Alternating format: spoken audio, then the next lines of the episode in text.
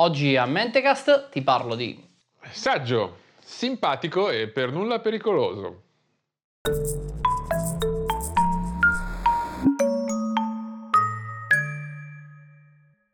Buonasera Adrian e grazie di aver interpretato correttamente l'asterisco. Ma che c'era, c'era la c'era l'indicazione. hai ben fatto, proprio come un, ce- un certosino. Come sullo spartito, come Cos'è? c'è scritto f, f, f, f per fortissimo. Ah, e invece qui c'è scritto... Qui c'è scritto da leggere con la sopracciglia di uno che sa che c'è del sarcasmo. Eh sì, perché sto per parlarti di un personaggio.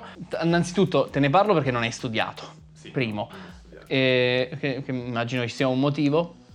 Non ho studiato. Non valido, basta. Però te ne parlo. che è importante che tu sappia chi è quest'uomo. Perché è bene che tu ti difenda dalle persone cattive. Eh, il nome di questo individuo è Adnan Oktar. Oktar, ok, e qua un piccolo caveat. Sì. Cari, cari e care, ma carissime ascoltatrici di Mentecast. Sì? Io il turco non lo parlo, quindi l'unica cosa che mi sento di dire è che le mie fonti sono un tantinino indirette perché mi sono dovuto basare, sono maggior parte su articoli di giornale Certo. eh, anglofoni che parlavano dei- delle vicende legate a quest'uomo. Un uomo che si è rivelato molto drammaticamente brutale, soprattutto nell'ultima parte della sua vita quando sono saltate fuori le vicende giudiziarie. Ah, ah, perché Eh, quindi se vicende di adesso. È, è che di- sì, esatto, stiamo parlando di storia contemporanea e Adnan Ah, è ok. attualmente vivo. Eh, non, non ti dico dove si trova per evitare spoiler, però il discorso è che stiamo parlando dell'adesso. Ehm, Adnan nasce in Turchia nel 56, quindi oggi ha una settantina d'anni.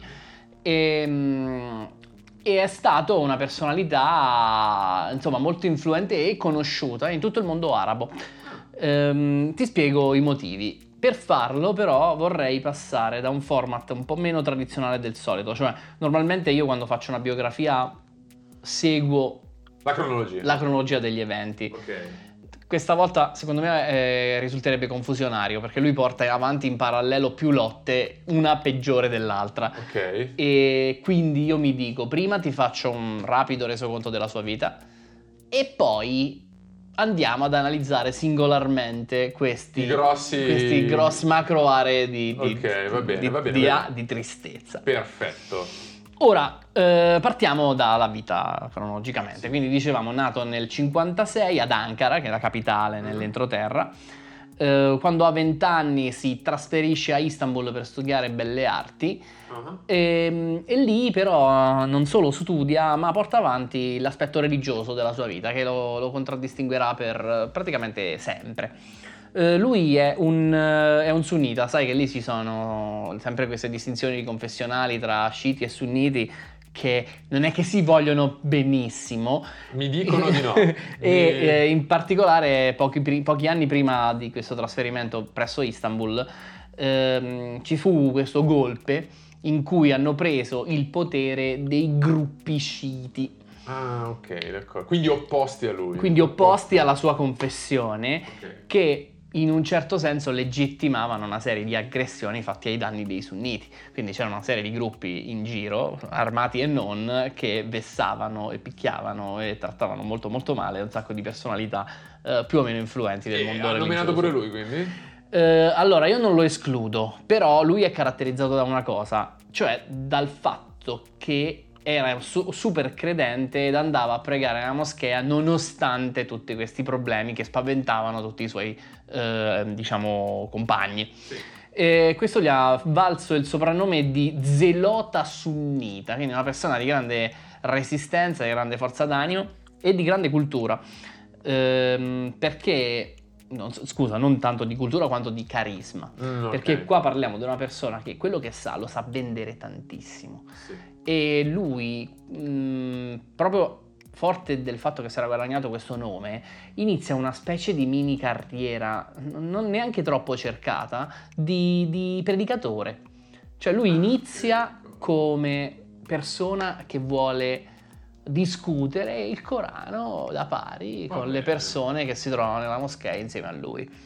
Le sue idee piacciono, perché ripeto, lui è uno bravo a consegnarle, ma ehm, nel senso avere tanti proseliti significa che a un certo punto qualcuno ti fa anche delle donazioni perché vuole aiutarti nello svolgere meglio il tuo lavoro, magari pubblicando un pamphlet sulle tue idee. Da persona critica di questo genere di cose direi che è quasi l'obiettivo del proselitismo Eh, arrivare alla dipende- donazione, però Dipende da, da sono io parti. che forse sono un po' critichino. Sei un po' critico, va bene, ma bene, ti vogliamo male per questo. Eh, eh, io quello che mi sento di dire è che da, da quello che ho letto non sembra che fosse l'intento iniziale, Mm. ma sicuramente come va a finire. Ok. Tra l'altro anche le sue idee non sono neanche per forza tutto uno schifo, cioè lui parte da una critica al comunismo e al marxismo e lui dice che queste cose eh, propellano l'ateismo, che per un credente è un problema, Certo. e quindi fanno ricondurre all'ateismo tutti i problemi del mondo occidentale, come per esempio, che so io, il materialismo. Ok? Quindi lui dice i problemi che esistono nel mondo, che vengono dall'ottica capitalista e, eh, come dire, materialistica, arrivano da un ateismo che è iniziato con Marx. C'è un- sono due salti, il primo è corretto, il secondo secondo me, boh, non troppo. Però Ok, però nel senso, al di là della critica al pensiero, il punto è che lui ha qualcosa da dire, ok? C'ha qualcosa di cui discutere e lo fa su sfondo religioso, quindi piace. Ok. Inoltre ha un piglio molto moderno, cioè questo vuol dire che non è cattedratico che si mette lì e ti dice come stanno le cose perché così si devono leggere le sure del Corano, no. Lui ne parla, è alla pari con i suoi studenti, ha un linguaggio leggero, capito? Piace, Ah, ok, è d'accordo. rock and roll. Va bene. Giovane per l'epoca. Esatto.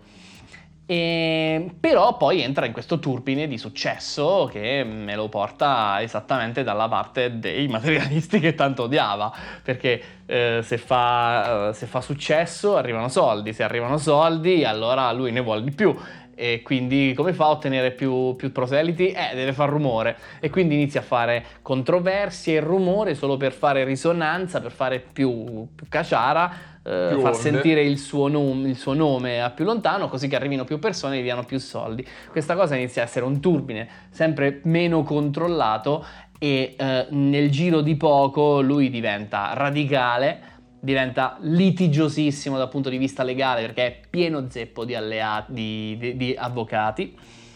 Eh, ha, un, ehm, ha molti interessi in una divulgazione ash- antiscientifica, se vogliamo. Poi, Ah, proprio c'è il Tutto il clickbait, pacchetto. la verità sul vaccino. eh, capito? È Ah, così. video clickbait di Onkur, come si chiama? Eh, Eh, Oktar. Oktar. Adnan Oktar.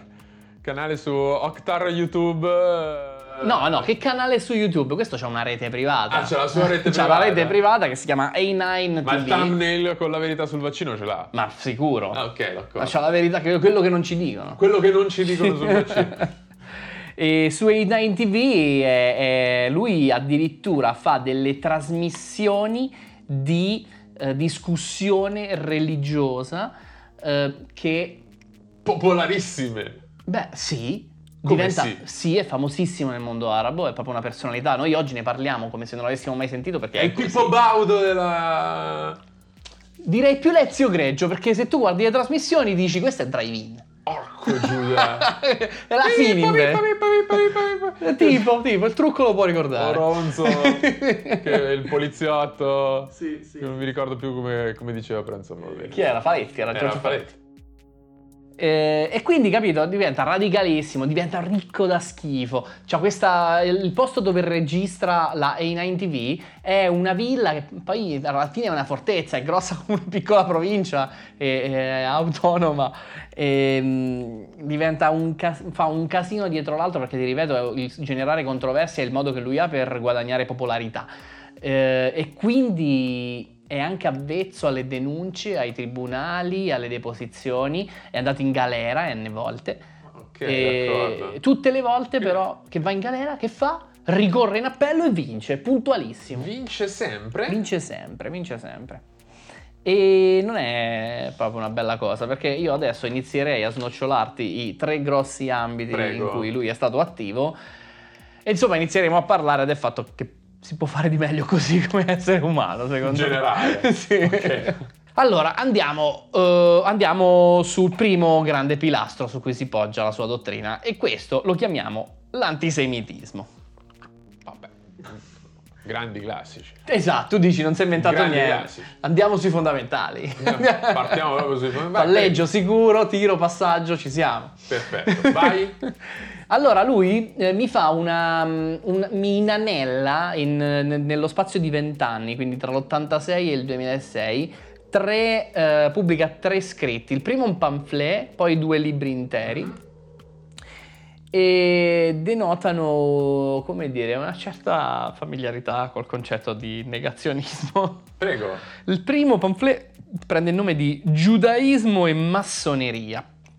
Vabbè, ma stiamo a parlare proprio delle basi, scusami. Qui io pensavo un innovatore. È un innovatore, ma questi sono gli anni Ottanta. Ah beh, ma scusa, ma sta roba dai Savide Sion eh, che sta, in piedi. Io mi pensavo che fosse un Evidentemente così, colpo di coda, mi invento una cosa, invece no, stiamo No, proprio... vabbè, mi invento Ok, qualcosa. vabbè, che ne so io. Però insomma, Beh, scusami, la parte, la parte fondamentale del- dell'antisionismo, dell'antisemitismo è quella di inventarsi le cose. Cioè loro sta- si, rag- si raggruppano a casa, si inventano delle storie e poi... E poi le hanno fatto diffondono. questo e poi le diffondono. Scusami, and- eh, cos'era sionismo e...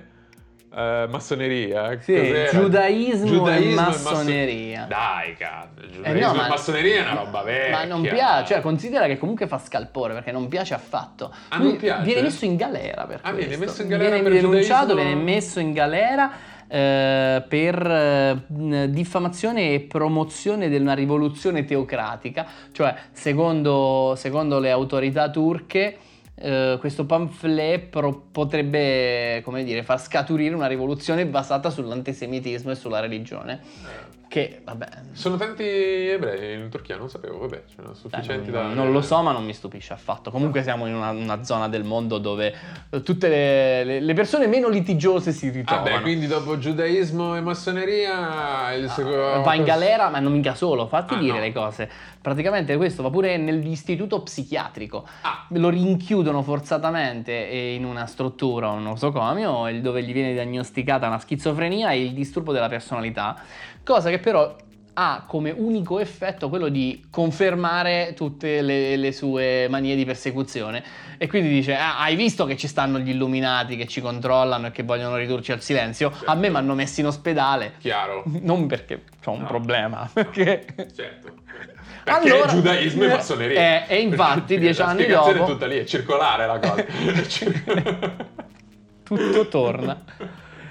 E infatti eh, ha la buona idea di scrivere un altro libro, questo più corposo, su cui double down, e questo libro si chiama L'inganno dell'olocausto. Vabbè, ma questo no, ma scusami, permettimi, qua stiamo al catenaccio dell'antisemitismo.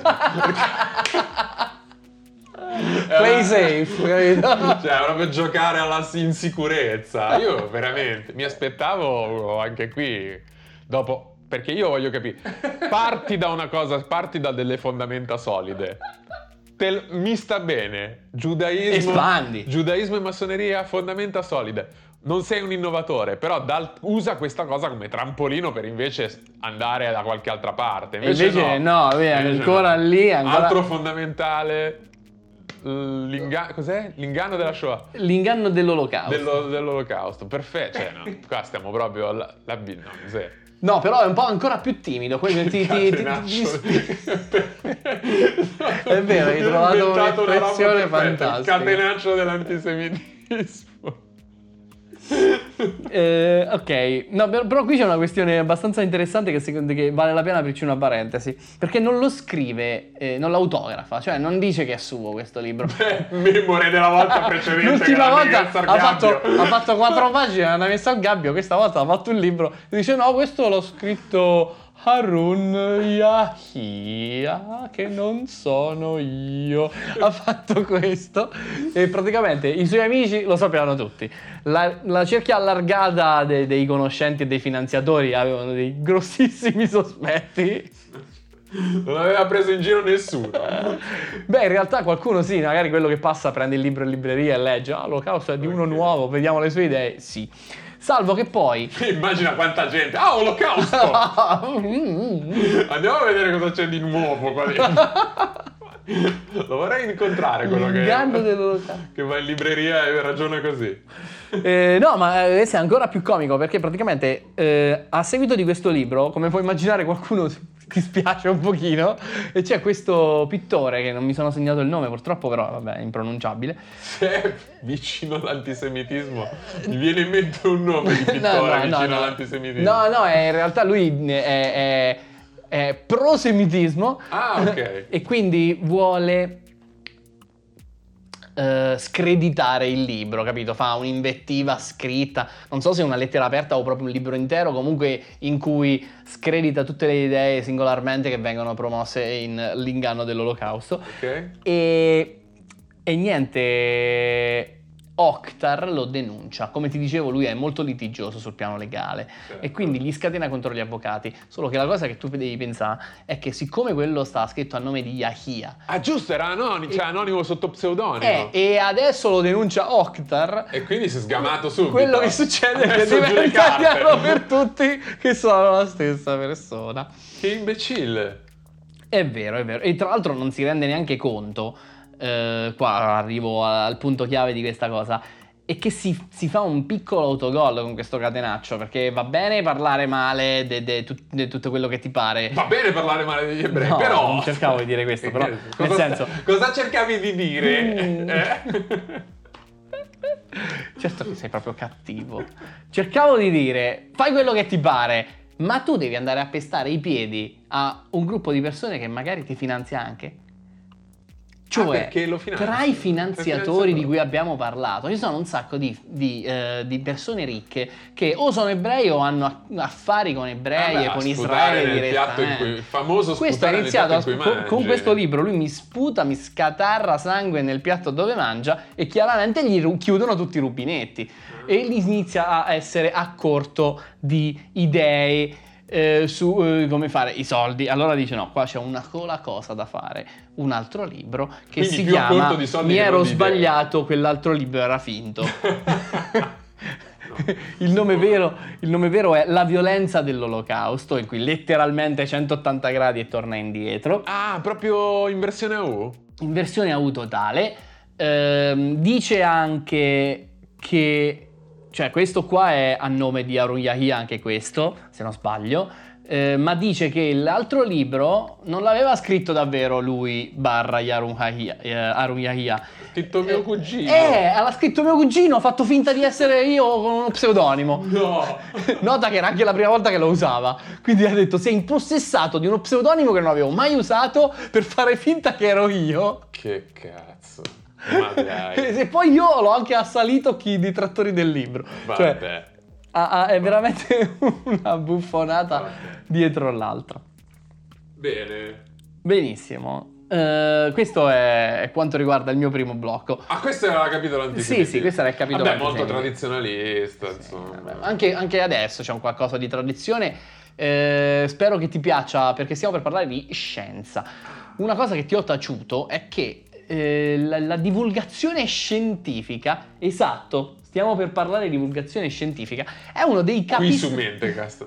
è uno dei capisaldi di Adnan Oktar che con Che i mi sembra soldi già molto ferrato su... che- ma scherzi, lui figurati che negli anni 90 aveva addirittura fondato la Fondazione per la ricerca scientifica con tutti i soldi che aveva preso e anche un'altra roba invece la Fondazione per la protezione dei valori nazionali che è un po' più, come dire, un po' più vicina all'altro blocco di cui parlavamo prima.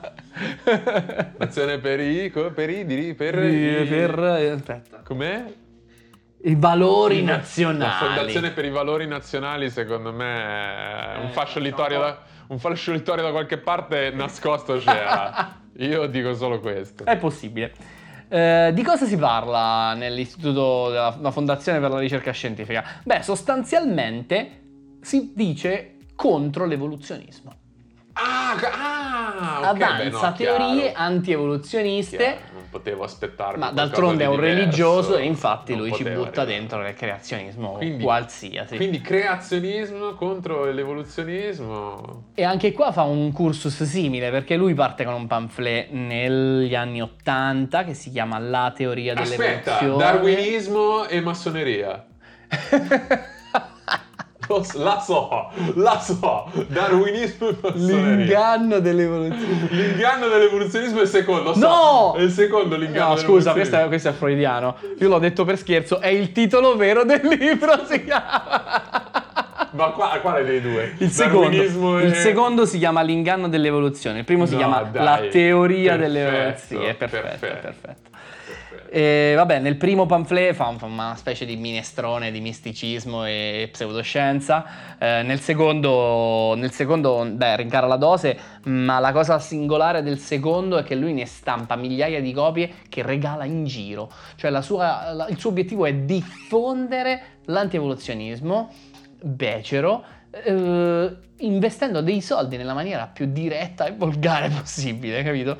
E il picco di questo lo fa tra il 2006 e il 2007, che ripeto sono anche gli stessi anni in cui fa la violenza dell'olocausto, quindi da un play da una parte ma pompa dall'altra, Ok.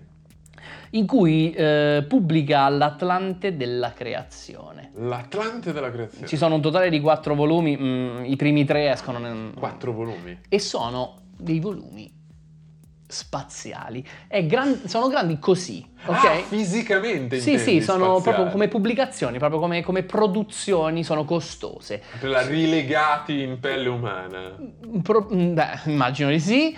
Eh, dicevo, grandi di formato, spessissimi, copertine super rigide, intarsiate, capito, con questi motivi rossi, sangue e oro. Le pagine dentro sono scritte a caratteri d'oro, sono bellissimi, ok? Ah, come oggetto, è un oggetto bello. Come oggetto è bello, il contenuto te lo puoi immaginare. Anzi, dopo te lo racconto pure. Però la cosa interessante è che questa roba viene spedita in giro per il mondo a docenti universitari delle facoltà scientifiche nella Ed è un testo speranza anti-evoluzio- anti-evoluzionista. totalmente antievolutionistico. Quindi immagino le grandi risate. Sì, sì, totale. Infatti lui è famoso nella sfera scientifica. Fermacarte più costoso dell'università. Ferma cartoni, perché sono carte grandi. E niente, quindi lui, è- cioè nel senso, dice delle cose che sono delle stupidaggini colossali, ma in un modo così bello che la gente se lo tiene. E quindi è, in un certo senso, in una certa misura, è pure famoso. Perché è un- Ok, ok. universalmente. Si chiama l'Atlante? L'Atlante della creazione. L'Atlante della creazione. Eh, si tratta di nome anche. 800 pagine, la ro- roba pesa 5 kg e mezzo di ba- Porco. E tutto è, tutto è fatto tutto così. Praticamente tu lo apri in una pagina qualsiasi, ci sono due pagine, una di fronte all'altra. In c'è una, una Playmate. C'è il paginone centrale di Playboy. Ogni, ogni, ogni volta, ogni volta che volti una pagina è il paginone centrale di Playboy. con l'intera Playboy Mansion perché è grande il libro. E, no, dico, ci sono due- da una parte un fossile e da una parte un resto di animale vivente. E de- del ca- controparte attuale del, del fossile di cui stiamo parlando nella pagina precedente.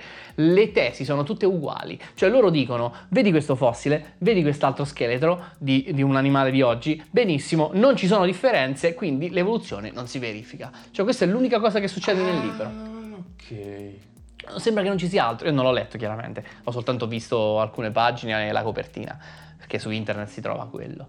Però questo sembra.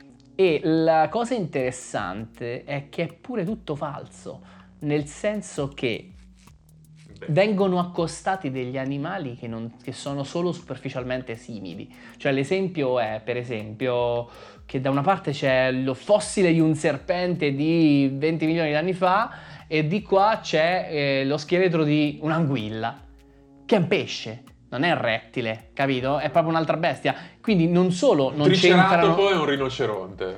tipo e soprattutto se tu guardi, oh, le differenze ci stanno. Come non ci stanno? Certo che sì. Ah, lui dice che non ci sono Loro differenze. dicono ma le differenze non ci sono, ci quindi l'evoluzione non c'è, ma le- non solo le differenze ci sono, ma non sono manco la stessa bestia. Quindi, quindi mm, no, quindi no. Figurati. E che- qual è la reception? Come viene, viene ricevuta? Fammi, fammi finire perché c'è anche un altro caso bizzarro. Ci sono addirittura delle immagini in cui, per prendere un esempio di un insetto, ci mettono l'esca di, una- di un amo da pesca con l'amo incorporato che si vede. E nel senso c'è questa Ma per renderlo più simile all'altro, dici? In- boh, sì, è soltanto, a me sembra soltanto mancanza di, di, di- di- di- cura di chiarezza. Cosa sorprendente, tra l'altro, da una persona così eh, minuziosa eh, nelle sue ricerche. Salutava sempre, non so come sia potuto scadere così in Infatti, basso. esatto. fammi fare una domanda, ma quindi la gente, gli scienziati di tutto il mondo, perché a quanto pare l'ha mandato ovunque, che ricevono questo Sì. magnifico oggetto, come lo, cioè, qual è la loro reazione? Ma no, ma ti fanno una eh? risata. Risate. L'unica persona che eh, ha avuto, nel senso, ha, ha pubblicamente detto che erano tutte cazzate eh, è Richard Dawkins, che tu conoscerai perché ha scritto Il gene egoista. E, E è un- soprattutto perché lui stesso è una persona abbastanza litigiosa e quindi... Sì, vabbè, ma c'aveva voglia di fare a Cagnara, ma ha ragione perché chiaramente stai davanti alle idee. Sì, però uno così forse l'avrei proprio lasciato perdere, non gli avrei dato cosa. Guarda, mettiamola così, più che essere tanto litigioso, perlomeno io ho visto un'intervista a Dawkins in cui lui indica le cose di cui poi ti ho parlato, cioè tutti gli esempi che ti ho fatti io te li rimando da quell'intervista lì.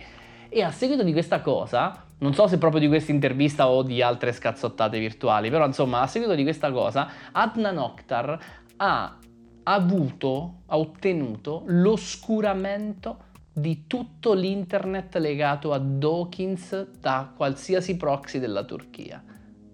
Cioè, se tu sei un Qualsiasi provider della Turchia. No, provider, proxy nel senso se tu sei connesso a internet dalla Turchia, tu Dawkins non lo trovi, non c'è, non esiste, come se ci fosse una specie di firewall verso quelle cose. Addirittura è riuscito a impedire l'accesso all'intero WordPress. Quindi stiamo parlando di una persona potente che ha veramente un sacco di soldi e un sacco di avvocati. Eh, caspita. ah, sì, può essere. Può essere che sia semplicemente il fatto che lui internamente alla Turchia ha vinto una causa legale contro Dawkins in- che in un qualche modo ha generato un, un oscuramento di un oscuramento dei Non mi, risulta, non mi risulta che ci siano stati dei confronti diretti, soprattutto in territorio turco. Perché in Italia funziona così, in Italia noi abbiamo, eh, e ci tengo sempre a ripeterlo, ogni tanto lo faccio sui social, però eh, non, non con Mentecast, non con l'account di Mentecast.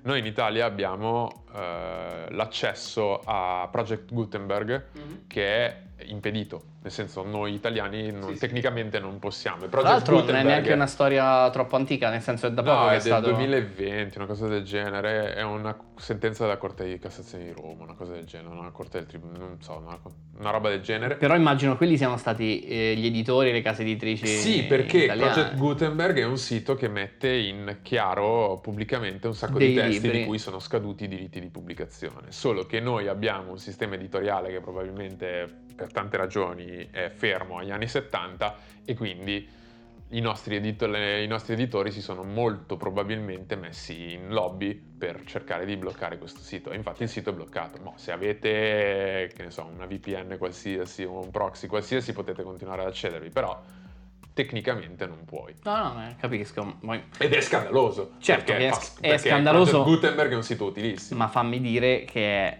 mm, no- non per difendere questi, questi personaggi, però capiamoci, un conto è dare retta alla comunità di tutti gli editori che sono comunque del- de- anche dei posti di lavoro dove un sacco di gente mm, riesce a sopravvivere e un conto è dare ragione a Octar da solo, No, che è un certo. individuo unico, mi sembra un po' più Sì, critico. certo, io non- adesso senza, non conosco la storia del personaggio e quindi eh, potrei star facendo un parallelismo falso, però nel senso gli editori sono delle persone orribili, cioè, non so se siano orribili tanto quanto Octar, però insomma ecco. Allora direi di no, perché adesso parto col terzo e ultimo capitolo Ah. delle nefandezze di quest'uomo. Eh, e eh, per farlo io ti chiederei di, di andare nel, diciamo, nel merito del, del visual. Cioè io approfitterei del nostro fantastico green screen per pubblicare qui un video che chi sta guardando YouTube può vedere, che è quello che si vede effettivamente nelle trasmissioni di Octar su A9 TV. Ripeto, lui utilizza queste trasmissioni come un... eh, come una cassa di risonanza per le sue idee. Soprattutto il suo cavallo di battaglia è il, ehm, il discorso sull'evoluzione. Quindi parla di quello. La trasmissione nella sigla. Dice Super Quark però con Octar. Sì, però è un super quark dove nella sigla c'è il busto di Darwin che esplode. Oh, effetti speciali! sì, ma esplode Darwin. Bello, le lacrime. bellissimo. Ehm, E qui, tra l'altro, tutto pacchianissimo, veramente brutto, con colori flashy, è, tutto, è tutto brutto, è tutto incredibile. Sembra di entrare in un karaoke per drogati, eh, però eh, anti-evoluzionistico. Ora, questa faccenda è, è un po' più spinosa di quello che sembra, perché eh, io vorrei adesso approfittare, mentre qui va il video, faccio la descrizione per gli amici del podcast che ci sentono in audio. Ehm, allora, lo scenario è questo. Da una parte c'è Octar, che è tutto imbrillantinato, fa ridere, tutto in doppio petto, abbronzato male, in, impiantato, imbalsamato sul suo trono. Davanti a lui una ventina di, eh, di sedie occupate nella minor parte da certi tizi in tuta proprio qualsiasi presi dalla strada e il resto tutto completamente popolato di ragazze eh, che n- non, non elegantissime, ok? Cioè, mi stai parlando Do... della cicciona No, ti sto parlando del, del quartiere. Ti sto parlando del drive-in. Cioè alla de- bagascia. Delle, delle soubrette messe peggio possibili e io ti invito a una cautela sulla, su come parliamo di queste ragazze perché la verità è che sono le più grosse vittime. Ah, tra queste, okay. tra l'altro, per chi ascolta soltanto la puntata, sappiate che tra queste ragazze eh, si può parlare di un paio di cose importanti. La prima è che una sta ballando, cioè quindi il discorso eh, intellettuale, ri, eh, religioso di e di divulgazione scientifica è interrotto dalla tipa che balla davanti a Octar da solo cioè da sola lei, Octar seduto, gli altri che guardano, le tipe che ballano con le mani. E la cosa più inquietante di tutte è che sono tutte uguali. Cioè sono tutte bionde allo stesso modo, hanno tutte lo stesso identico trucco, hanno tutte vestiti molto simili, hanno tutti gli stessi interventi di chirurgia plastica. Ah, okay, è raccapricciante, ok? Quindi nel senso, dicendo... suona malissimo, questa Perché? cosa inizia a suonare un po' male. Sì, oddio, beh, suona... Cioè, adesso ma tu mi parli le... di vittime, io non ho... Per, per il momento sembra... Solo cattivo gusto, dici? Sì, sembra... No, no, ti dico, ti dico... Eh... Sembra... No, no è, è meglio. Uh, cioè, meglio sarebbe. È meglio di Smaila. Vuol dire che Smaila è peggio di questo qui. Attenzione, mi tocchi l'Umbertone. No, Umberto Smaila per me è il maestro dell'eleganza e non può essere toccato. Il maestro dell'eleganza. Sì. Primo. Eh, no, questo qua, nel senso, è, è, meglio nel senso che. È meglio di è colpo più, grosso. È più grossa la cosa. E adesso ti vado a dettagliare. Più grosso di colpo grosso. Fammi chiacchierare! non mi fa parlare, non mi fa parlare. Avvocato? Avvocato? si vuole stringere l'internet. No, in poche parole, ste tipe, eh, te la faccio breve, sono carcerate lì dentro. Cioè, negli studi di A9 TV, che ripeto sono la casa, villa, uh, fortezza di quest'uomo. Ah, cioè gli studi Gli studi casa. sono la casa di questo e sono anche un luogo da dove queste ragazze non possono uscire. A volte vengono rapite, perché così si legge negli atti giudiziari che seguiranno. Eh, a volte vengono attratte da un culto perché c'è comunque il discorso setta, ti ricordo che c'è della religione, quindi c'è proselitismo, uh, ci sono dei funzionari che vanno in giro a, a far... Uh, come dire... Eh, però le mette in televisione, cioè come funziona? Hai rapito delle, delle ragazze e poi le metti in televisione? Eh, però se tu ci metti delle... set, il concetto di setta di mezzo è che tu in qualche modo vieni plagiato e sei d'accordo. Certo. Ok? Beh, e, sì. E, poi però nel Infatti frattempo... conta come rapimento la setta, so. Vabbè, comunque vai avanti. Beh, io non so se voglio se dire. Ci sei entrato volontariamente, no, non può contare come rapimento. Eh, ho capito, però non so se c'è solo quello, magari c'è anche il rapimento vero e proprio. Non lo so, non, non, non conosco. Negli atti giudiziari si legge rapimento, ah, quindi, okay. quindi, qualcosa, è, qualcosa successo. è successo. O è questo o è un'altra roba, ma è successo. E dicevo, tuttavia, eh, le cose non finiscono qua perché queste tipe sono innanzitutto, eh, ripeto, sono obbligate a rimanere dentro. Come fanno a obbligarle? Beh, eh, le tatuano, le tatuano a forza, dopodiché le spogliano nude, gli fanno le foto e li ricattano sulla base di queste foto. Cioè nel senso, ah tu vuoi uscire da qua? No, no, ma vai, tanto dopo vediamo che vita fai. Cerchi lavoro, noi andiamo da chiunque tu contatti e gli facciamo vedere la persona che sei, guarda che foto che si è fatta La storia fare. è diventata improvvisamente molto più scura di come era iniziata. Sì, sì, va bene. Eh, va bene. È così. E, ehm, non, non, è solo questo, perché poi nel senso Ehm, c'è anche una parte di prigionia per chi cerca di scappare, eh, si legge di torture, si legge di stupri, si legge di stupri che non solo sono già, vabbè, già di per sé basterebbe la parola stupro a, a far alzare svariate sopracciglia, ma A, spesso ci sono delle minorenni di mezzo, B, queste cose, eh, mh, cioè sai, la definizione di stupro non è esclusivamente legata a ti faccio violenza, ti meno e facciamo sesso. È, è, un po' più ampia, quindi ci sono un po' di derive bizzarre, tipo eh, ti faccio un ricatto, ti obbligo ad andare a letto con questo ministro che è arrivato in visita.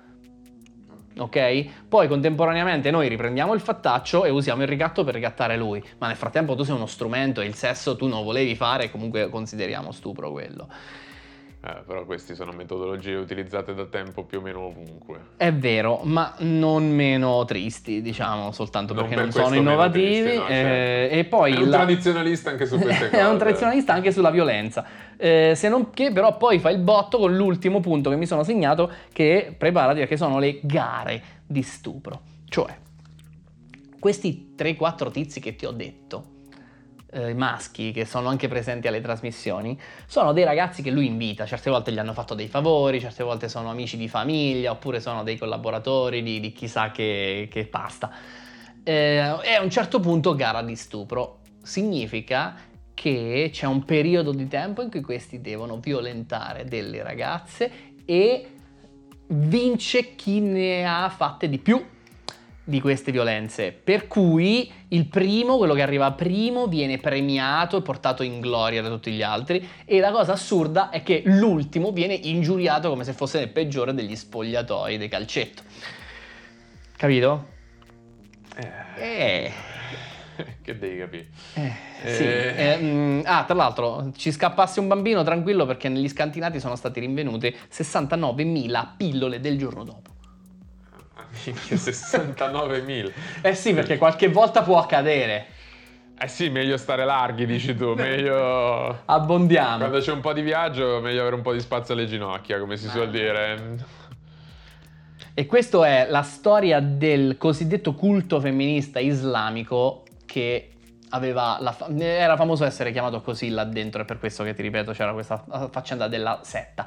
Eh, una delle fonti più importanti che ho è infatti una giornalista di Vice che è andata lì a fare giornalismo investigativo e ha, ha avuto possibilità di entrare anche se in effetti la telecamera ce l'avevano quelli del luogo e gli hanno riconsegnato i nastri soltanto delle parti che secondo loro erano adeguate a essere trasmesse sull'Occidente.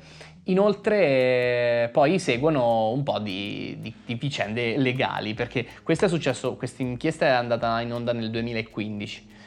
Nel 2018 la polizia è riuscita a sfondare il muro e quindi sono entrati e hanno fatto man bassa. Sono stati 168 arresti più quello di Oktar stesso. Eh, ti- le- le- I capi di imputazione sono possesso di armi, spionaggio militare, rapimento e detenzione di donne e bambine, evasione fiscale, atti criminali, riciclaggio di denaro e tortura. Vabbè, comunque nel 2018 c'aveva 60... quanti Sì, anni? 60 rotti anni. Sì, 62 E- anni. E un po' tardi, forse. Dici? Un pelino, ta- un pelino fuori tempo Non che non ci massimo. abbiano provato prima, eh, perché comunque lui. La Turchia non ha mai stata troppo morbida con lui, ci ha sempre provato a metterlo in galera, ci sono tanti atti, soltanto che poi lui aveva tutti questi avvocati, è andato sempre in appello e in qualche modo ha vinto sempre. Che storia. Beh, c'è un lieto fine però, è che la condanna, è- ti piacerà, è. La condanna è a 1075 anni di galera. Guarda, Devo dire meritato ogni minuto a Sì, questo veramente, punto. veramente. No, allora, no, ultime cose che ti volevo dire. Innanzitutto le dichiarazioni che lui fa a- eh, sulla sbarra degli imputati, che sono eh, nel mio cuore c'è un eccesso d'amore per le donne. L'amore è una qualità umana, una qualità musulmana. Oppure sono estremamente potente, nel senso di peni rigidi. Ah, in quel senso lì, della virilità. E poi senti anche quest'altra che è veramente bello. annusai le piante dei piedi di mia madre e mi dissi, qui ho trovato il profumo del paradiso. Ah, il feticismo, ve lo ritroviamo su una subreddit probabilmente, allora lui ha sicuramente una subreddit dedicata. E... Guarda, concludo dicendoti che una brutta, no, una notizia agrodolce. La notizia agrodolce è che il 15 marzo del 2022, quindi l'altro ieri, e ha vinto in appello. No! Come ha vinto in appello? I 1075.000 anni di galera? Eh, virgolettato è, è segu- è stato seguito a un procedimento penale incompleto e un accertamento erroneo, questo tradotto malamente dall'inglese legalese che ho trovato. Eh, vuol dire un caso alla, alla OJ, nel senso, siccome le prove sono Vizio di state... procedura. Esatto, vizio di procedura, le prove sono state radunate in maniera maniera- imprecisa e faziosa, quindi magari sono state manipolate. La cosa buona è che però dei 68 rilasciati a seguito di questa vittoria d'appello, lui non figura, quindi lui è ancora dentro. Ah, lui è ancora dentro, con tutti i suoi 1075 anni o... Credo di sì, credo di sì. Ok, bene. Anche fossero 30 comunque No, ci no, muore. no, non gliene voglio levare neanche uno che questa gente qui non sai mai. Che poi si scoprono che, che l'erba cattiva non muore mai. E quella buona vive spessissimo. Come Ursulo, Ursulo, lui sì che vive sempre perché lui L'erba è buona. il più malvagio di tutti in realtà, però fa niente, lo sappiamo, lo sappiamo, non è un problema, oramai l'abbiamo accettato per quello che è, tanto comunque è un male che non si può sconfiggere, eh, Ursulo. E Ursulo vi consiglia di iscrivervi al canale YouTube, di iscrivervi al canale di Spotify o quello di Apple Podcast. E- o SoundCloud, che abbiamo anche SoundCloud se volete, e eventualmente, se proprio ci tenete, però insomma, non- non cosa, di iscrivervi alla pagina Facebook. Ma E teneteci. quella Instagram, c'è sarebbe un Twitter, ma Twitter No, è- Twitter non c'è. Non c'è più, non c'è più. Qui c'era una persona che doveva seguire Twitter Era Elon Musk. e purtroppo ah, c'è stata una defezione. Hai delle fonti? Sì, suppongo che tu Altro- abbia delle fonti. altro che- Eh, qu- Quante fonti? Dammi un numero. Octar. Perfetto. Sigla delle fonti. Le fonti. Eccoci alle fonti. Allora, innanzitutto, eh, come ti dicevo, c'è un video che tra l'altro è rinvenibile in maniera integrale su YouTube, eh, sul canale di Vice, eh, che è Inside the Weird World of Adnan Oktar's Islamic Feminist Cult. Cioè, nel senso, è il video in cui questa giornalista si è riuscita a infiltrare dentro la cosa e tra l'altro ha fatto anche la partecipazione a una delle puntate. Che gioia. Eh, Che gioia. Ah, no, però è interessante perché lei ha fatto delle domande a lui e rispondono le tipe. Quindi questo video di... eh, dicevi?